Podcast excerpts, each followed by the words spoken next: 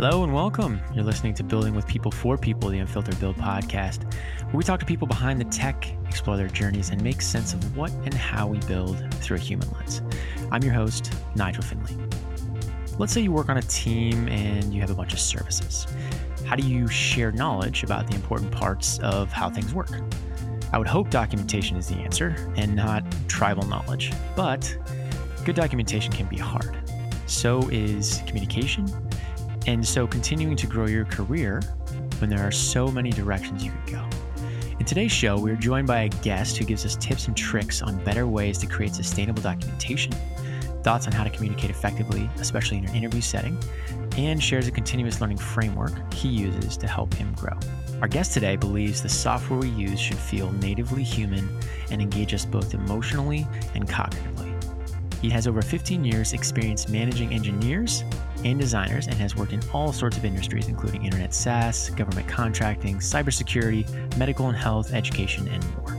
Currently, he's an engineering manager at Glassdoor, is the host of the podcast WebJoy, and a mentor for Collab Lab and ADPList.org. When he's not helping engineers grow their career with empathy, he spends his time with his three kids a five month old, a three year old, and a four year old.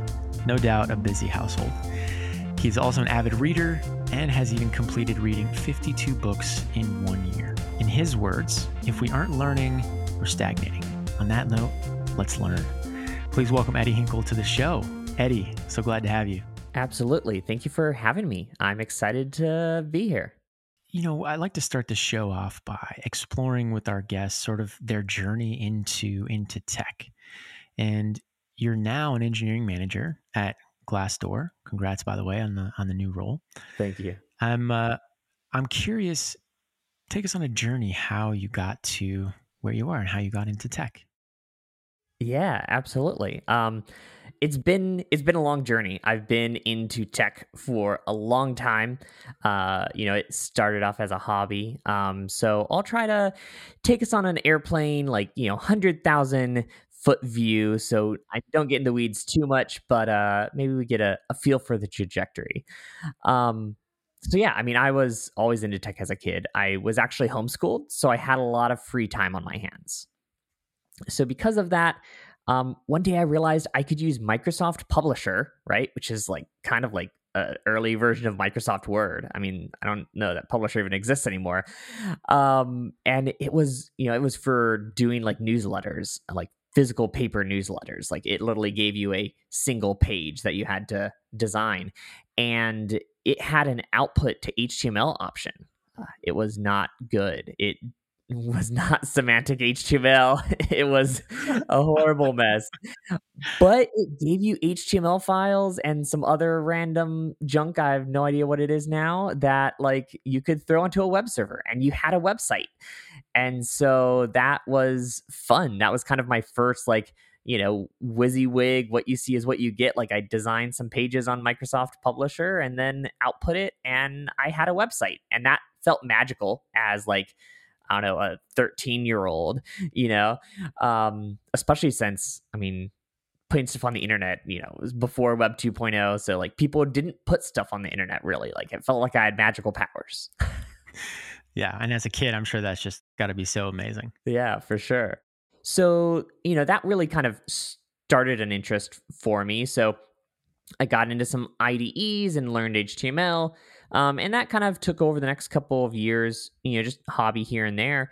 But when I was 16, a message board site that I was part of was shutting down, and we didn't have anywhere to go. Um, you know, financial incentives weren't there anymore for them, and so I grabbed a PHP open source software called PHP BB um, for bulletin board, and I threw it on a like five dollar or ten dollar a month hosting plan, and that was my first time actually touching like PHP, right, like a dynamic language that you would program in. And I had to solve things and install plugins and eventually customize plugins. And that was where I actually realized hey, there's more to this than just a static HTML page. And so um, that kind of kicked it off from there. Like I started freelancing, um, online marketplace that led into freelancing with real life connections with people.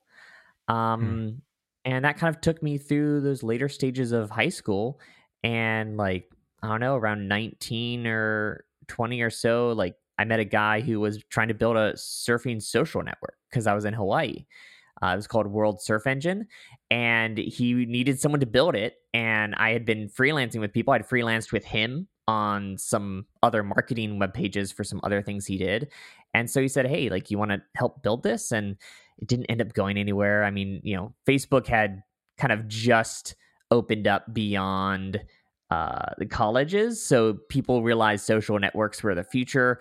Obviously, ev- pretty much every social network except Facebook died. Yeah. I learned a lot. I learned a lot. Yeah. So it was really fun. Amazing. Well, thank you for sharing. Yeah. And now you're now you're at Glassdoor. Yep. So before we kind of dig into what you're doing uh, and sort of your philosophy as a manager, what is Glassdoor and kind of what services do you provide? Absolutely. So Glassdoor's vision, um, and I love it. So I'm going to kind of give the the company line because it's part of what sold me on the company is to help you find a job and company that loves you back. Hmm. Um, and that that's really powerful for me. They originally had a vision of like helping you find a, a job that you love, but really, you know, the thing that keeps you, the thing that's powerful, is when they actually are the right environment for you um, and that they actually show you that back. So, um, you know, the company does that by powering anonymous conversations, right, about what it's Mhm. really like to work at a company. So, the bread and butter, right, they started with company reviews where someone could go on, type an anonymous review, and say, This is what it's like to work at this company. Um, then they added interview reviews so you could understand what the interview process was like and if it was going to Mm. be a headache, if it was worth it. Like maybe the company is really fun to work at, but the interview process is horrible and like half the people get ghosted. You probably don't want to do that. Um, and last year we expanded. Um, we bought a anonymous professional social network um, called Fishbowl, and so over the last year we've been integrating that into the Glassdoor ecosystem and um, really making it beyond just doing reviews. Like you can ask questions of people and tag a company and say hey people at google what's it like to do x y and z? And you can get anonymous you know responses from people at that company. Um, so you really it gives you a much deeper view than just seeing what people reviewed over the last couple of years. You can actually ask questions and engage um, all anonymous anonymously and really know what it is like to work there so. That's really amazing. I think there's been, you know, such a huge shift, you know, within the last 10, 15 years around really the the work that you do every day is much more of a two-way street between the employees and the employers, you know, and so it's it's nice to yeah, I, I agree. It must be nice to work for a company that's really trying to help people find that. Yeah, absolutely. It, it's funny because you know I worked at another company before this, and um, part of the reason I left was because I was, you know, I was telling them I was underpaid, and I used Glassdoor as the Mhm. mechanism to show that I was underpaid. And it's funny because I didn't think about it during my job search. I mean, I um, just put out a tweet the other day like I applied to 63 companies over 90 days. Like it was a it was a wide search, but um, Glassdoor was the one that kind of pulled at my heartstrings and I accepted the job. And afterwards I looked back and I was like, oh wait, I'm working at the company that like inspired me to like not be happy where I was. And so that was really funny kind of full circle thing. And just yeah, I experienced the value and power of Glassdoor. And so it was exciting to actually be part of it. That's really wonderful. It's nice to see that, yeah, that full circle experience and, you know, land on your feet in a place that truly makes your heart sing. So Yeah. congratulations. Thanks. And so, so you're a manager of design system and front end foundations. What does that mean? And what is it that you're that you're doing? It's a mouthful. Uh, you know, let's be honest. There was two things that we needed to be accomplished, and they said, "Well, we don't really have enough people to do two teams, so let's make one team, and we'll just smush it all together." um, Yes. You know, in a we we aren't the smallest company, but we're also not you know Google size. So um, in another company, this would probably be two different teams. We kind of have two different you know focuses that are compatible. But um, the first one is really building and maintaining a design system and a component library. So mm-hmm. you know we mm. build common elements that exist throughout the site, and we maintain them in with one team in one location. Um, and we kind of view that as kind of an internal open source project. So um, it's not that we are the only ones who can make changes, but we're the ones who built the foundation, sets the accessibility requirements, you know, says this is the type of stuff we need. And then as people realize that, hey, this needs to adapt to this, you know, thing, they can, you know, open a merge request and we'll review it. And if you know if they're trying to cheat the system somehow and it's like oh no we, you're not supposed to be able to do that like we can stop it um so yeah so that's really one thing there just powering designers and developers uh, front end developers to you know keep a common view um across the site and the second area, the front end foundations, is really about front end developer efficiency. So we hmm. have a bunch of microservices throughout the company, and currently it's powered by a homegrown Node.js framework. Um, so we are actually shifting that to Next.js. And so my team had to figure out okay how are we going to you know make that shift? What things do we need to add to next.js in the form of libraries and plugins and stuff so that it does everything that our homegrown one does? Um, so that's you know a big exciting initiative but at the end of the day the team is really just focused on empowering front end engineers to build things faster and easier. Um, so i really view our work as a type of catalyst and just kind of a random technical question what was the impetus to choose next.js yeah for sure um, so we do need server side rendering um, some of the newer ones that have just came out were a little bit too new, right? Like Remix and some of the kind of mm. siblings among Remix. And so we wanted something that did server side rendering, but had been around long enough that like was pretty stable and we could depend on. So that's kind of how we ended up with Next.js. Yeah, I asked because we're actually going through a similar thing, and we've actually also landed on Next.js for very similar reasons. so that's yeah, that's interesting to to hear to hear your thoughts around that. Yeah. So I mean that all yeah that all sounds really amazing, and I think having those design systems that are unified across teams is extremely helpful, both from a efficiency perspective and also just a consistency perspective. You so in addition to that, you're also you know managing managing people and on your website, you actually talk about managing people through a human centered interaction paradigm. Tell us tell us what this is and how how you implement it. Yeah, absolutely. So the thing is I think a lot of management right at different companies is focused on what's best for first of all the manager right? Like they're, they're thinking about them and their career. And secondarily it's what's best for the company right? Do you need people to work extra hours and you know they're going to burn out and stuff because you're trying to get a shipment out?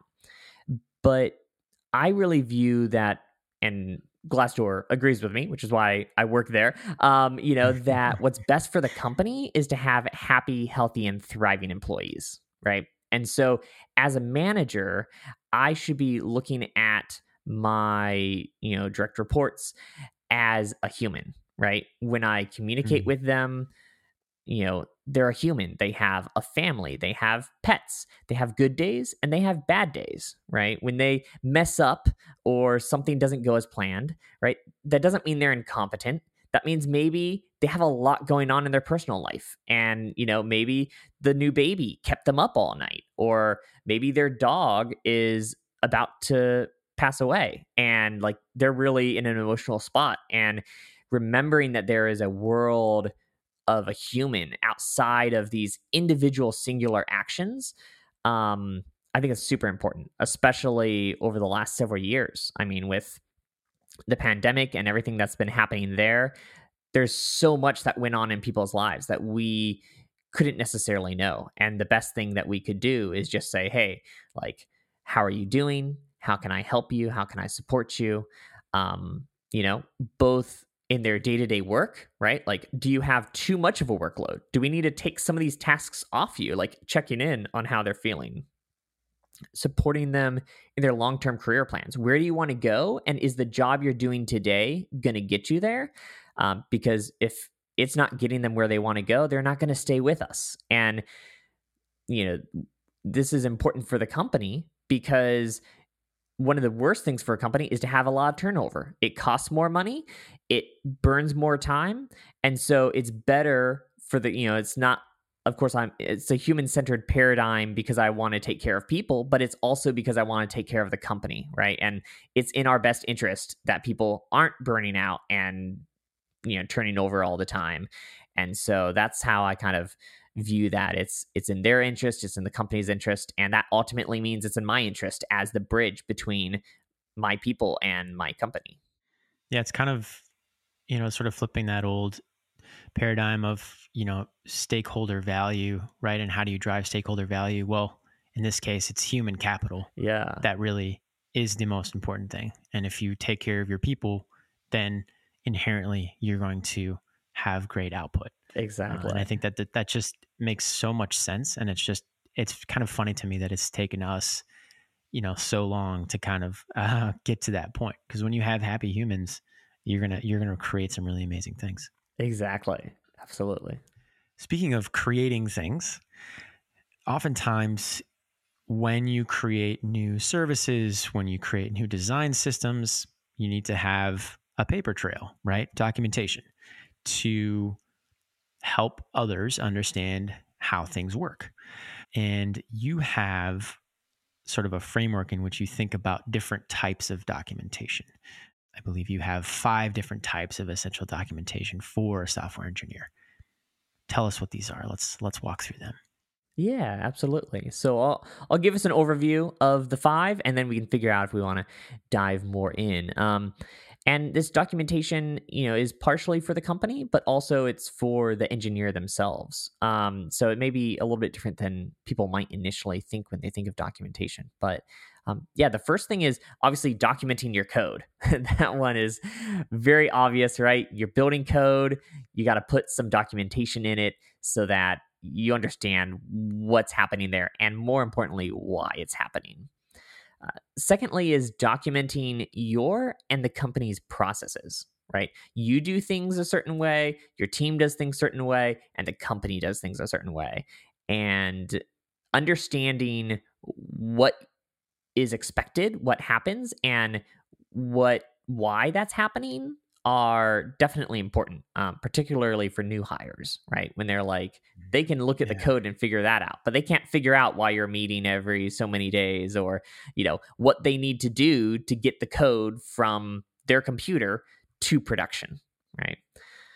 Um, the third one is documenting your day. So this starts to kind of diverge into a different direction than you would expect. But I actually keep a daily log. Um, I use software called Reflect, um, and it basically creates a new like document or sheet for every day. Um, and it's one of those like second brain tools where you can link out and do like networked notes and stuff. Um, but the thing that powers it is every day it automatically creates that note, and everything that happens throughout that day is just a bullet point in that note. Um, so meetings I have, tasks I need to do, random thoughts that pop in my head, it all ends up there. And I'm able to go through that later. And, you know, when I'm having conversations with people, I can be like, oh, yeah, I remember, and I can easily look up information. So that is, um, that's huge. And fourth is documenting your successes and failures. So oftentimes, right, we go throughout our year and then suddenly, boom, it's performance review time. This is actually on my mind right now because we're doing self reviews. It's performance time at my current company. Um, and so if you document your successes and failures, like while you're going throughout the year, then it's not going to be hard to figure out what to do because performance reviews they always ask you what you've done and typically you can think of some of the big stuff you did but then it also asks you what are you going to do differently and that's where your failures come in right to actually say oh yeah actually i did this project it could have been smoother if I had done this. And that really makes for a powerful self evaluation, um, whether it's annual or semi annual review process. Um, and I actually build those into my daily log, right? So um, you could keep it part of a separate document, but um, yeah. And um, I guess fifth thing, and then we can loop back and talk about whatever we want, but it's document your concerns. And this one is so important. Hmm. Only you can protect yourself. The thing is, while most employers do have your best interest in heart, you never know when there's going to be an issue between you and your company, right? Particularly if your managers might change and maybe the new manager doesn't like you or has something against you, um, or you know, there's all sorts of you know diversity and you know biases that come into play and when you document any concerns that come up throughout the company any potential negative actions having that documentation is going to be your saving grace. Um, in the past i have had to deal with legal stuff with a company in the past um, and utilizing that written documentation to be able to say no on this day this happened and on this day this happened and here's the reviews i got here but you know now this is being said of me and showing the conflict in those details empowers you and or any lawyers you hopefully don't need in the future but like yeah that's so important um so yeah definitely document that stuff and and just remember that like things can change and you have what you need to be able to protect yourself. I love it. Yeah, let's loop back because I have some questions. Yeah, sounds good. Okay, so starting with the documenting your code. Yeah. So I know there's you know there's a lot of uh, different thoughts around what that means. You know, one area and, and sort of I'm I'm of this opinion is that you know trying to write your code in a way that is self-documenting, but using comments to help identify maybe a business reason why it was done this way or describing some sort of logic that doesn't really may not actually make sense just through you know the function that you're writing because of some external data that you're getting or some weird business logic. Um, what are your thoughts on kind of how you document your code? Yeah so you just described pretty much everything that i do. Um, no so yeah i think you know you want it to be self-documenting right? So i think that involves a couple of steps right? First are your variable names clear? You know it can be really tempting on a loop to just be like oh x and y on this loop you know? But it makes a lot more sense if that loop is you know employee you know and then the loop is employee id or or you know the index is employee id like that just helps readability when you're reading through it. Um but beyond variable names, which is, you know, pretty simple, think about what areas have complex code, right? And sometimes you look at something and this code isn't used anywhere else. And normally people say, well, only create a function when something is used in two places. But I think functions actually serve another goal, which is to abstract complex code. So if you're reading down your code and you know everything is kind of high level and then suddenly you have like 10 lines of really complex stuff that just mm. even with good variable names overwhelms someone reading it it's best to pull that off into a function give that function a good name a good descriptive name and then throw that in there because then when you're reading kind of the main higher level function you're just seeing what's happening and then if they want the details they can click on that function name and actually see what that function is defined as. Yeah, write for your write your code for your future self or others. Exactly. Right? yeah. And yeah. The third there is yeah, eventually there's no way around it. There's going to be complex code. APIs do weird things. Some APIs give you back, you know, dates in string form of like year and month that does happen at Glassdoor. And other APIs give you back ISO 8601 or whatever. And sometimes you have to explain why am I doing a plus or minus one on an index in an array mm. When going through a loop, right? Like no one understands why that's happening. There's probably some really weird API reason for that. like just jot a quick note and say this is doing this really weird thing. Don't it's not broken. Like it looks broken it's not. Leave it alone unless you know what you're doing. Yeah that's a perfect example. I feel like when time comes into play there's often some explanations around why things may look a little strange. Yeah. Yeah. For sure okay so documenting your day uh, for your for your third type of documentation with the tool that you use reflect how so let's say let's say you know you you've you've written all your notes for a week and then the following week you want to come back and look up something. What is the discoverability for those notes and how does that work? Because you said it's a second brain tool talk to me a little bit about kind of how all those things connect together so that you can pull out some of this information for later use yeah, absolutely. So um, you create, you know, additional notes for anything that like they say like any person place or thing and so for example and you do that you know standard two left brackets and then whatever mm-hmm. you type becomes you know this linked note so it's really easy to create a note for something so you tag all the people right you tag all the projects um, and then when you go to that project note, it shows all the backlinks and it mm. shows mm. More important than just that line and like say a line or two after because it's um really pretty you don't have to do everything in bullets but that's how it wants you to mm. and everything that's a sub bullet gets shown in that backlink. So if you have a backlink that says, you know, meeting about new project and new project is a link, then you you know tab in so you're doing some sub notes all of those sub notes are you know seen as part of that bullet meeting mm. about mm. new project so when you go and look at new project you're going to see all those backlinks in there um so that's a, a big thing and they also have like calendar integration so when i'm going throughout my day it actually um it has all my Google Calendar things, and I click the plus button, and it automatically adds that bullet. It says meeting, the time, meeting with, and then it actually grabs all the names of the attendees,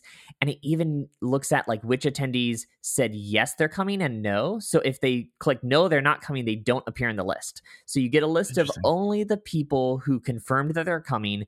With an X, if you say, I never work with this person, I don't actually want to add them into my system it mm. automatically creates a note for them if it doesn't exist already or connects it if it does adds those links in that you know single bullet. And then also if it's a recurring meeting creates or links to a note of that meeting name.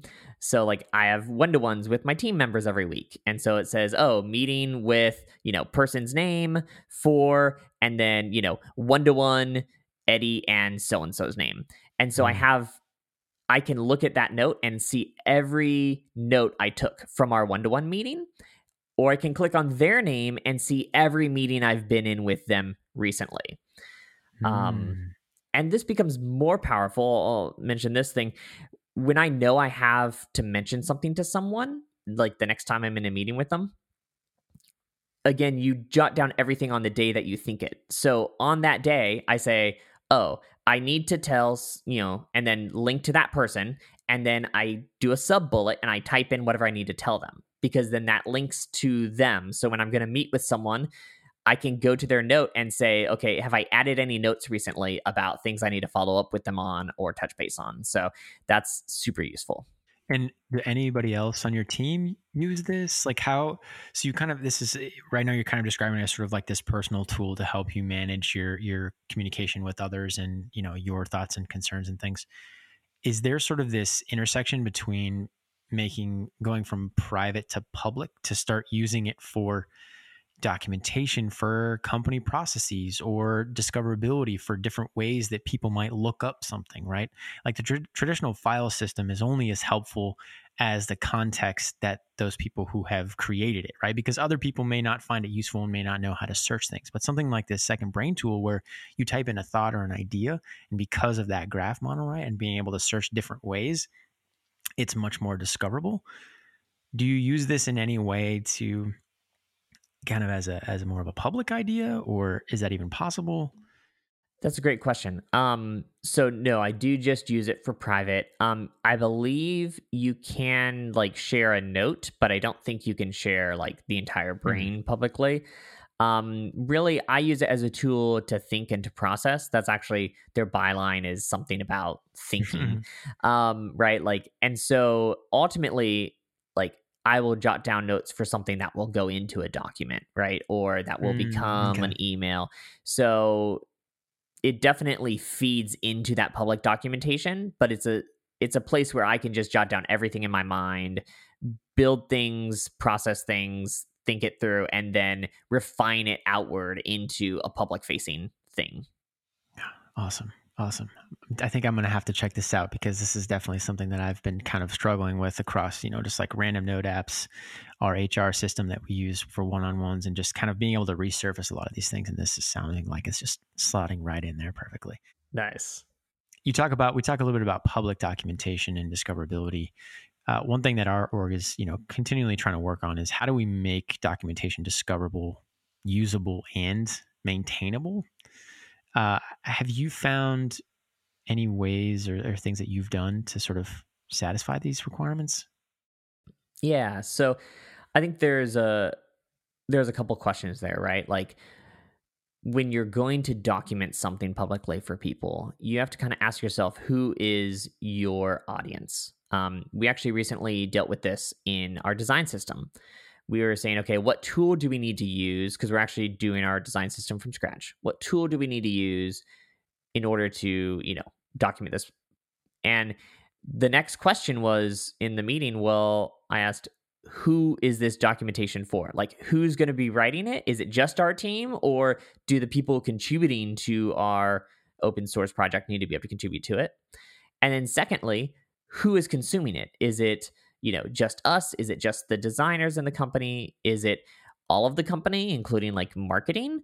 Or is it mm. even supposed to be public? Like is this something that you know should be out there? And it's interesting because um, some of the initial people did mention actually we do view this as a public thing that you know designers and developers who are interested in working with us should be able to see what our design system looks like and that should be part of you know an exciting thing to come and work for us and most of the people in the meeting did not expect it to be public. They thought it would be like company wide. So like mm. that was mm. a important like distinction that changed what it is we used, right? It's not something that can be behind the VPN. Like this needs to be able to be deployed on a public server. So I think that's a essential step. And besides that, it really comes down to like you we have a wiki and it's not good. No wikis are good. You know what I mean? Like wikis get so much information in them that like, you know, a tool like Reflect is helpful for you to put everything that you think of in it because it's your tool and it does stuff to help you with that. Um, it would be interesting to see like a company tool that had more uh, second brain type material. But until that happens, um, I believe in more refined documentation. So we actually, um, for our engineering documentation, use Docusaurus, um, which is a markdown, hmm. you know, documentation website generator thing. And the key is that you have to open a you doc, write your documentation, you open a pull request, and then anyone who has dealt with that documentation should look at that pull request. So, you know, if you're documenting A B testing and experimentation, and you see two people have, you know, in the markdown file, they note who has contributed. So you see two contributors to the experimentation, you tag both of them in your, um, you know, in your mm-hmm. PR. And that is to make sure that we're putting high quality documentation out there. Because when you're a new person at a company, you can't swim through thousands and thousands of pages, right? Of like different people's thoughts at the company. Like instead, you need to know what are the 10 steps I need to do X, right? Should I do it this way or should I do it that way? And so for that public documentation, I think it's actually really important that it's clear and refined and you have multiple people kind of speaking into that. um, to help refine it more like a tutorial or a book. So you kind of mentioned sort of there's sort of two levels of documentation here. So with this Docusaurus, what I'm hearing is is is and correct me if I'm wrong, is this more of kind of like this is sort of the internal dev type documentation. Yeah. Where it's kind of like close to the code about processes around how you deploy, how you run certain things. Is that is that kind of is that is that yeah, accurate? that's exactly it. Yeah, how do you get your development machine set up? How do you push to prod? Um, if you need to do A/B testing and you've never done that before, what's the tool we use? How do you set up that tool? What are your options? Yeah.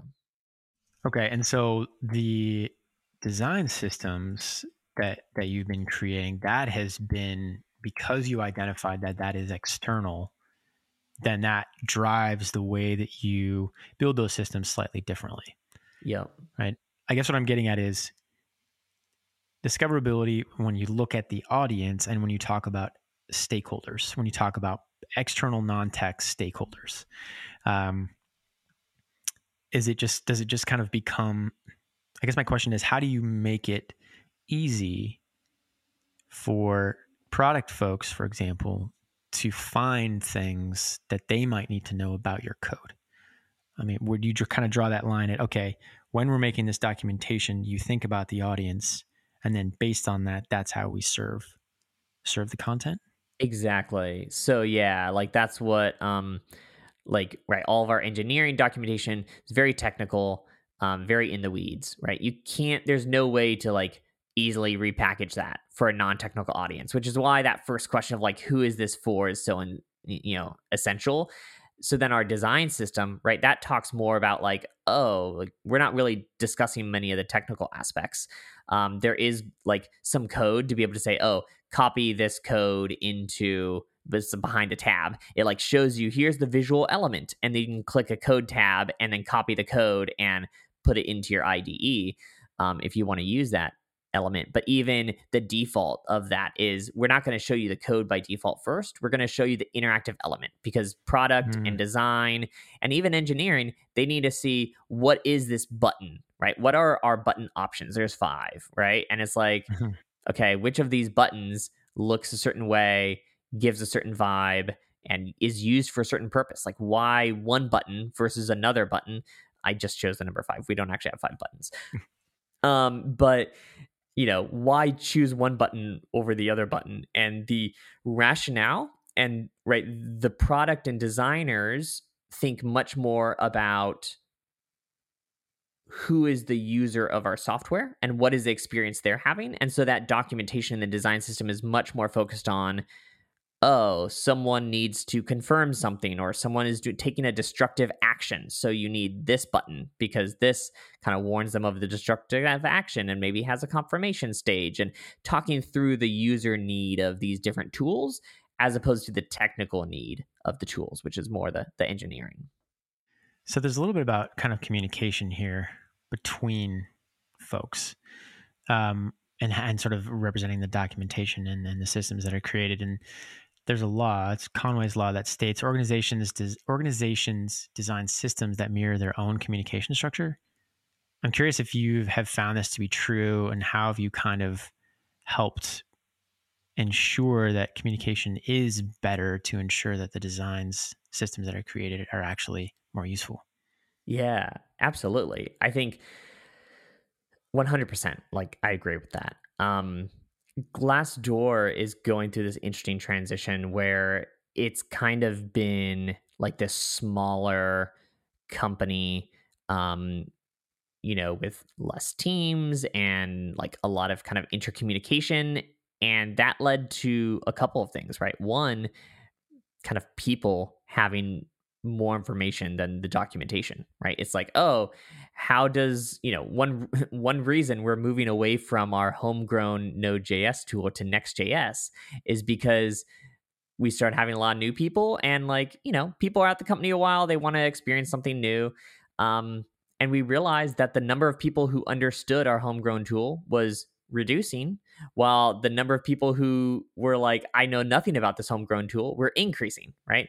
That's mm. not a good thing. So we had a decision. Do we put in the work and effort to document and make the homegrown tool like effectively an open source you know thing with good documentation and you know put a whole team behind building this thing or do we find a open source tool that already has all that documentation that right that's not something we have to do? Um, but yeah and similarly like we have you know a wiki that kind of when you're a smaller company and you have smaller information and you have like a couple teams like a wiki is a decent tool to be able to manage it. But as we've been growing as a company over the last several years all of that has kind of the information has ballooned and the number of people in the loop has bloomed. And that was one reason we moved towards this docusaurus where people actually you know will review mm. new documentation because it's like okay when you only have 10 people you can probably have everyone contribute and it's not a big deal. When you have you know 100 people like you need to have some filters. And so i do think that you know you have to adapt for and sometimes figure out how to change your communication structure right? We've talked about internally like we like there's a push for documentation at the company right now because we realize that everyone has kept things in their head and then they change teams and it's like well now you're slowing down two teams because one team has to reach out to the second team to figure out like how this thing works that the other person used to use. So by documenting things, we allow all the teams to move faster, more independently. And as people come and go from the company, you know, as a natural cycle, like we're not losing any of that essential knowledge. So, um, yeah, I think, I think most of the time the communication structure matches even more than the organizational design, like the organizational flaws. Every organization has flaws, and I think mm. you see that most come out in the communication structures. Yeah, yeah, I find that so fascinating, right? Because we're we're building tech, right? But so much of what we're doing is actually about humans. yeah. Um, how we communicate, how we interact together, the thoughts that we have. Yeah, yeah, which is a big part of the reason why uh, I started this podcast and well, I'm super stoked that you're here because I think we have you know very similar feelings and and, and we're in alignment around just that just that whole human aspect uh, of tech. Absolutely. Okay, so we talked documentation, right? Which is kind of you know you mentioned your sort of private notes, how you're kind of thinking about the thoughts in your head, translating them to paper for future reference. It's a form of communication, right? There's also sort of communicating to others and communicating in interviews. Um, and something that I know you are interested in is, uh, and sharing with us is sort of tips around how do we communicate better with others and in interviews. Um, walk us kind of through through your thoughts there. Yeah, absolutely. So I think one key thing to think about is all of this plays together, right? Um, like you said, you in an interview, one of the worst things that can happen, particularly technical interviews, is you go in there and they say, build this thing, right? Solve this problem. And you're like, all right. And you look down at your keyboard and you start typing and you start thinking and you start typing and you finish it. And you're like, done. And they're like, all right. And then you never get a call back. And you think, I just must have so like I, I swear I solved it right. Like what happened? And it was never a technical problem. It was a communication problem. Because mm. what they're trying to do in this interview is not like see like yes, they have a, you know, a solution in mind, but they care less about the ultimate solution you come to and how close it matches their quote quote answer key and more about how did you get there? What did you think about? What did you approach? How do you collaborate? Right? Because building software, like you said, it's a human thing. We've got teams, we've got, you know, we've got product managers, we've got designers, we have other engineers, front and back more, multiple front end engineers, and we have to work together and communicate all that information to get something built. And so your interviewer is trying to figure out how do you think are you adaptable? Are you able to, you know, figure things out on the fly? do you consider the bigger aspect before you narrow in on the problem and are you able to work with someone to make sure that the solution matches exactly what needs to be matched right? Are you asking them questions and and different things like that? So they want to see your collaboration. Um so like all of that takes part in this like 45 minutes that you have to show them you know your hours and hours and hours of work. So um you really i think by taking daily log notes and refining your communication um, that really does play into doing well in interviews because you need to be able to communicate Mm. Yeah. And so another kind of part of this, right, is to be able to communicate as you're writing all of this documentation and reflecting on your days. You know, a part of that is is learning, right, and and continuing to grow. And as we talked about in the beginning, you know, you said if if, if we're not learning, we're we're stagnating. So you've kind of talked about in our in our previous conversations and and when you first reached out to me about this continuous learning framework that you've used to help yourself grow and to help your team grow. What what does this look like? Yeah, absolutely. So I think there's there's four key aspects to really empower you to learn continuously, right? And I think oftentimes we really just think of one. So the one we always think of is education, right? That is a discrete events. You follow a tutorial, you watch a YouTube video, you take an online course, and these are essential. I mean, you can't have continuous learning without education. That's definitely like that's a fundamental part. Um, so yes, do that. But I think there's also a couple things that we don't think about. One is experience, right? What happens over the course of your regular working hours, right? Are you investigating new potential technology for the company? Are you trying to figure out how you can implement a CI CD pipeline to make your deployments easier? If the workday isn't designed to give opportunities to learn, then that's going to have a significant, you know, drawback like you're not going to be learning new things um, and like that means you have to experientially learn, right? Like, yeah, you might watch a video or do a tutorial, but you need to actually be able to try that out locally, right?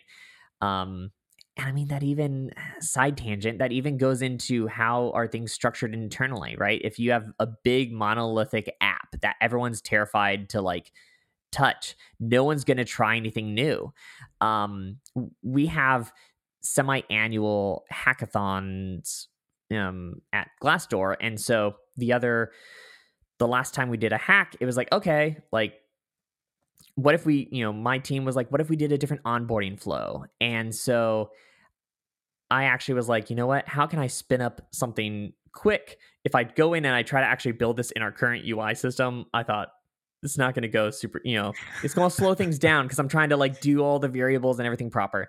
So I thought, let me just, I've been interested in Remix. I've watched a ton of videos on it. I just spun up a new Remix instance um, to kind of just see what it was like to use to build a new project. And I actually built out the project really fast and I got some experience with Remix and it was really fun.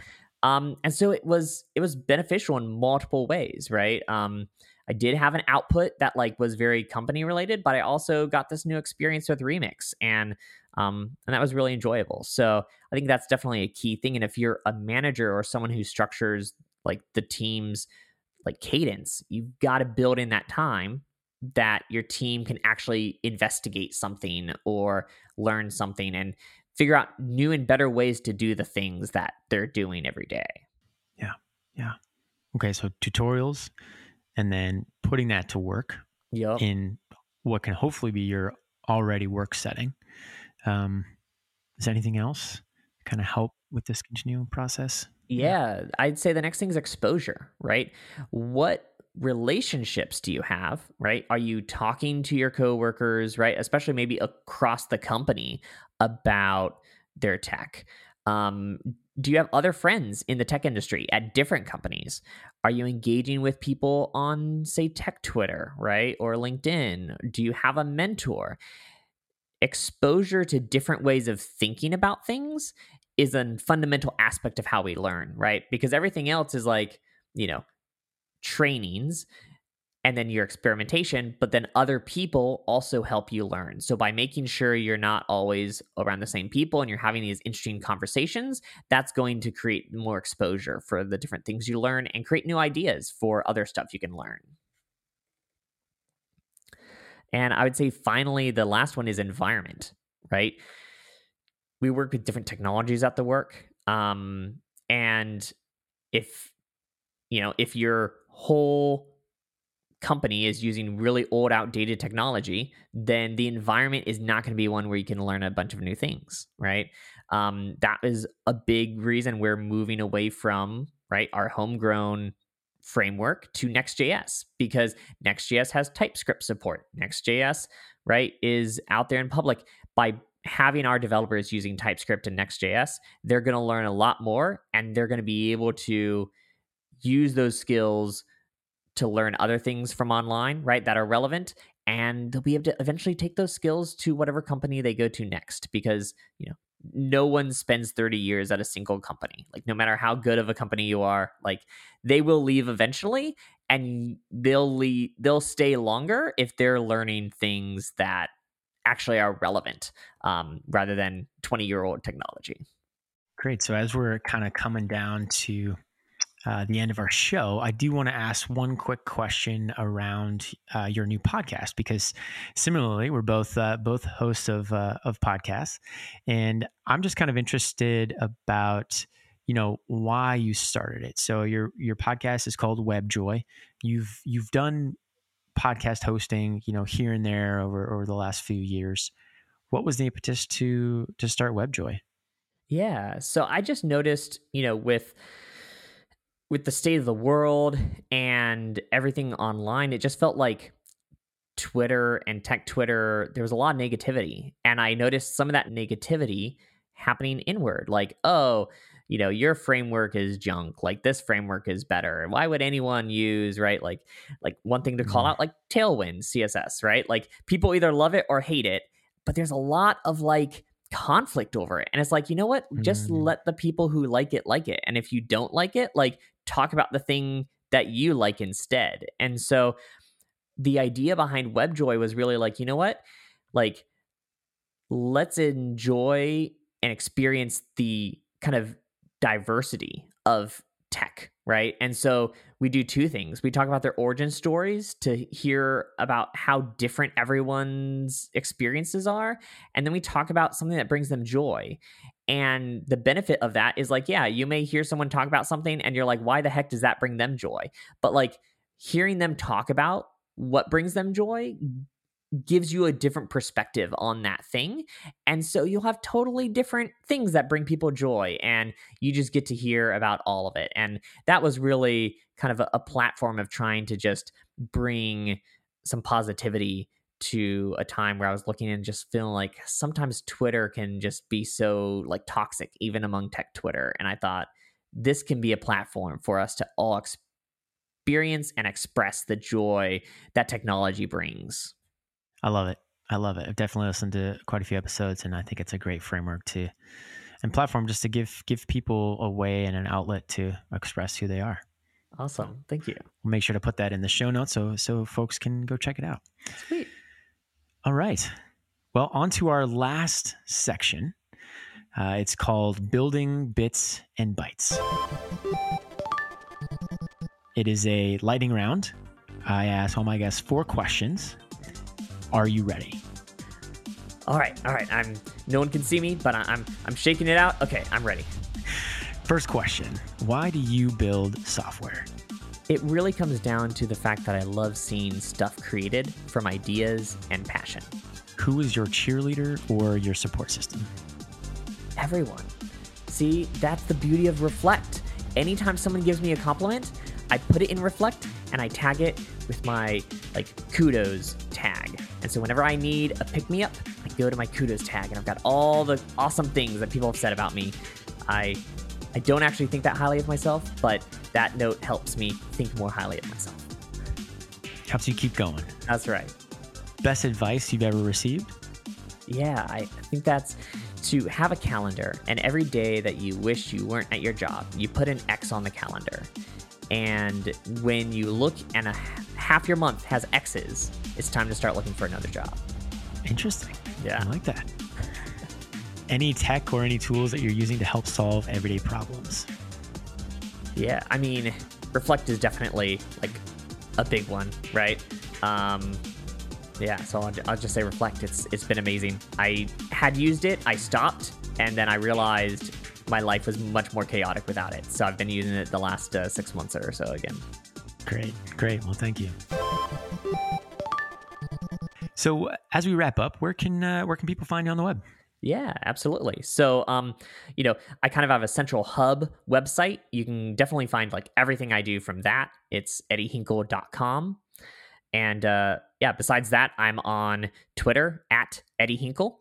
And uh, yeah, that's my main communication. I'm on most of the social media platforms, but definitely Twitter is the main one. So yeah, my website or Twitter are the best places to find me. Perfect. And uh, you're also involved in Collab Lab and ADP List. Uh, how can people get involved with those organizations to help help the cause? Yeah, absolutely.